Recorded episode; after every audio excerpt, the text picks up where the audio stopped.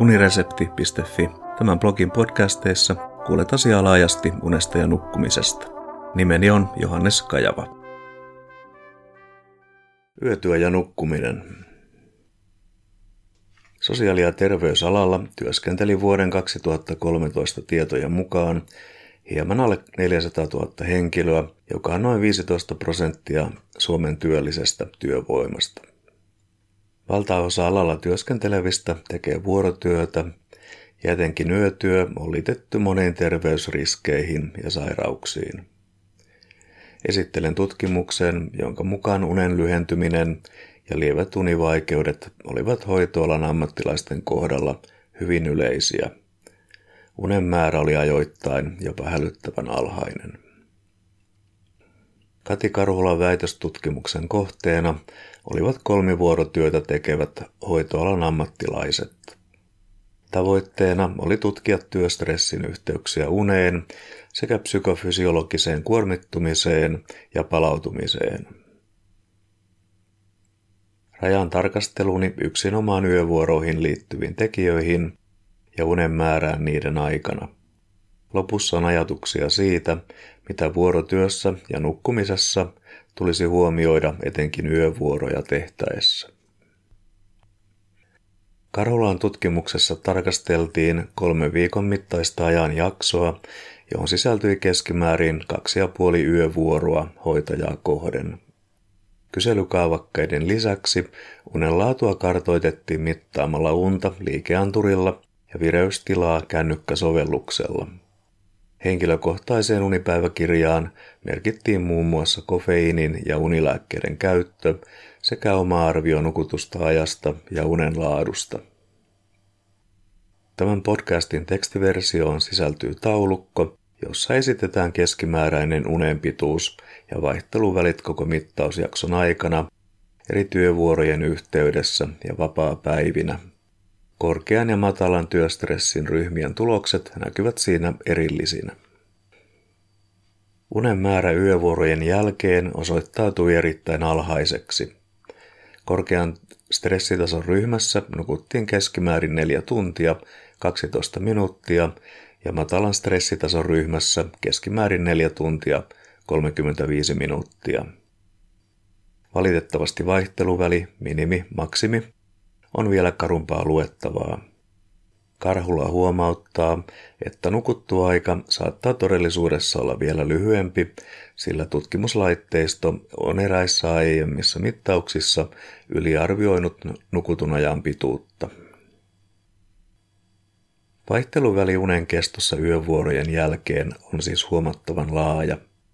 kolmestatoista minuutista seitsemään tuntiin neljäänkymmeneen minuuttiin matalan stressitason ryhmässä.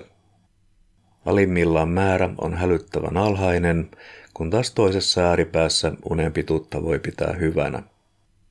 Tietääkseni ei kuitenkaan ole perusteita uskoa, että vähiten nukkuva henkilö on aina yksi ja sama, kuten ei myöskään eniten nukkuva henkilö. Tilanteet vaihtelevat ja unen pituus sen mukaan. Tästä myöhemmin tarkemmin. Työyhteisössä, jossa työskentelen, tehdään kolmivuorotyötä, joten nukkumista käsittelevä aihe on kiinnostava ja läheinen. Tutkimuksessa todettu unen keskimääräinen pituus, erityisesti yövuorojen jälkeen, on herättänyt keskustelua, sillä moni ei tunnista siitä itseään. Päätin katsoa asiaa tarkemmin, sillä koetun ristiriidan taustalla saattaa kuitenkin olla monelle yötyöntekijälle tuttuja seikkoja.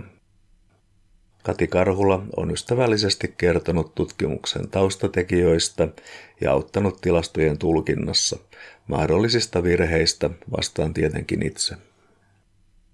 Tämän podcastin tekstiversiossa on tässä kohden taulukko, jossa näkyy, miten aiemmin julkaisemattomien frekvenssitietojen mukaan lähes kuusikymmentä prosenttia yövuoroista oli yhden tai kahden yön mittaisia.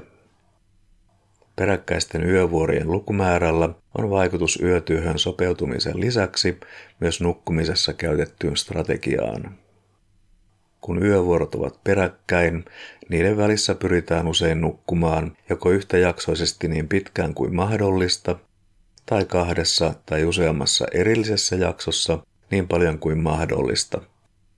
Tästä puhutaan nimellä lohkottuuni englanniksi segmented sleep. Yövuoron päättyessä tilanne on toinen, sillä tavallisesti vain lyhyen vapaan jälkeen palataan päivävuoroon. Vuorokausirytmi on kyettävä nopeasti normalisoimaan, joten yövuoron tai yövuorien päättymisen jälkeisenä aamuna nukutaan joko hyvin lyhyen aikaa, esimerkiksi kahdesta neljään tuntia, tai äärimmillään ei lainkaan. Karhulan tutkimuksessa havaittua unen keskimääräistä pituutta yövuorojen jälkeen, keskiarvo siis neljä tuntia kaksikymmentäkolme minuuttia, laskee uskoakseni ensinnäkin tarverytmin korjaamisen nopeasti. Karhulalta saamani tiedon mukaan unipäiväkirjassa ei erikseen kysytty, rajoittivatko koehenkilöt unen pituutta tarkoituksella viimeisen yön jälkeen. Laaja vaihtelu väliunen kestossa saattaisi viitata juuri siihen. Merkittävin unta lyhentävä tekijä yövuorien yhteydessä ei kuitenkaan ole tietoisesti valittu nukkumisstrategia, vaan taustalla olevat fysiologiset syyt.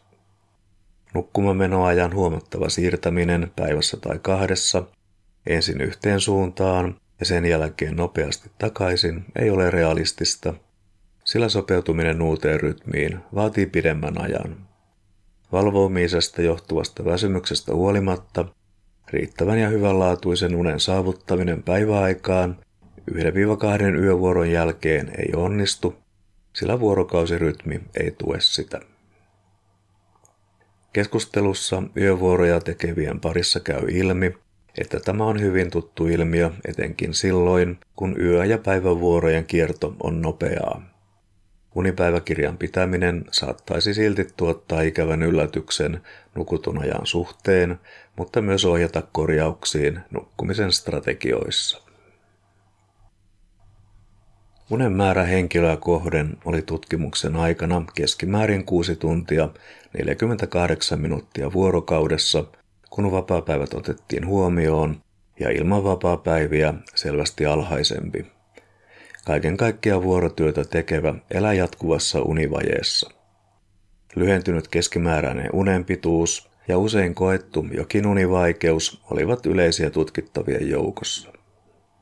Univajetta kasvatti tutkimuksen aikana myös se, ettei osa koehenkilöistä nukkunut lainkaan, esimerkiksi ei lyhyitä päiväuniakaan ennen ensimmäistä yövuoroa. Miten työn kuormitukseen ja työssä jaksamiseen voisi vaikuttaa? Karhula ehdottaa unen riittävää määrää, ergonomista työvuorosuunnittelua ja taaksepäin kiertävän vuorojärjestelmän välttämistä. Taaksepäin kiertävän järjestelmän keskeisenä tuntomerkkinä on, että iltavuoron jälkeen seuraa useimmiten aamuvuoro. Karhulan mittauksissa unen kesto jäi tällöin toiseksi alhaisimmaksi. Yksi esimerkki vastakkaisesta, niin sanotusta eteenpäin kiertävästä vuorojärjestelmästä, on niin sanottu kaksi kaksi kaksi -malli.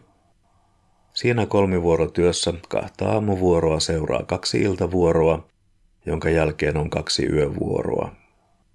Tämän jälkeen on vapaapäivien vuoro. Eteenpäin kiertävät työvuorot vaihtuvat siis aina myöhemmin alkaviin vuoroihin. Erässä tutkimuksessa kahdeksankymmentäkahdeksan prosenttia osanottajista halusi vuoden kokeilun jälkeen jatkaa tässä mallissa. Valitettavasti malli, jossa työvuorot vaihtuvat aina aikaisemmin alkaviin vuoroihin, on tietääkseni suositumpi hoitohenkilökunnan keskuudessa. Syynä lienee haluttomuus palata vapaapäivien jälkeen suoraan aamuvuoroon. Tutkimustiedon valossa asia kannattaisi mielestäni miettiä uudelleen. Työnantajilta Karhula kaipaa panostusta hoitoalan organisointiin, työaikojen suunnitteluun ja työssä viihtymiseen. Vuorotyöntekijän itsensä pitäisi Karhulan mukaan elää mahdollisimman säännöllistä elämää ja noudattaa terveitä elämäntapoja. Helsingin Sanomien haastattelussa Karhula toteaa, että hoitajat elävät jo nyt terveemmin kuin muut, esimerkiksi tupakointi on vähäistä ja liikuntaa harrastetaan vähintään kolme kertaa viikossa. Tämä siis keskimäärin.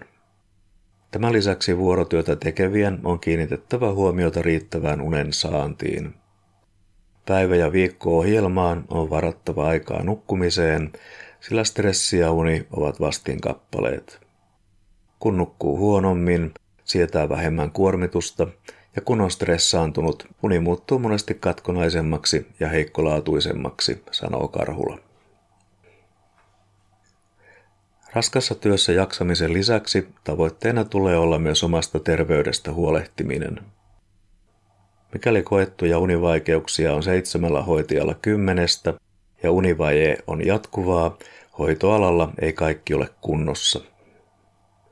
Oma ohjeeni yötyötä tekeville alasta riippumatta on sama kuin Karhulalla. Nukkumiseen ja lepäämiseen on varattava riittävästi aikaa. Käytännössä arki on siis järjestettävä yövuorojen ajaksi sellaiseksi, että unen tarve tulee tyydytettyä, mikä saattaa vaatia rajoittamaan totuttuja tapoja ja menoja. Mikäli yövuoroja on useita peräkkäin, unen riittävä määrä ei ole alhaisempi kuin mitä nukkuisi vapaapäivänä.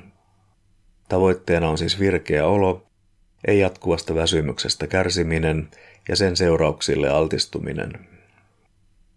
Samalla on hyvä muistaa, ettei varsinkaan rytmin nopea muuttaminen onnistu useinkaan kovin hyvin, joten itseä ei ole aiheellista syyttää, mikäli unen kesto jää alle tavoitteen.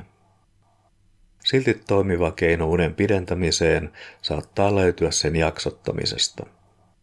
Mikäli uni keskeytyy eikä uudelleen nukahtaminen onnistu lyhyen ajan sisällä, vuotesta kannattaa nousta ylös ja antaa väsymykselle uudelleen aika kasvaa, jolloin nukahtaminen voi myöhemmin onnistua toistamiseen.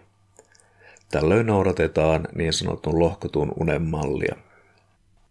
Yhdessä jaksossa nukkumista on kuvattu teollistuneen yhteiskunnan uneksi, mutta mikään ei estä nukkumista kahdessa tai useammassa jaksossa. Myös lyhyet torkut ja lepääminen auttavat jaksamaan ja ovat suositeltavia. Kiitos kuuntelemisesta ja mikäli pidit jutusta, linkkaa se unesta ja nukkumisesta kiinnostuneille.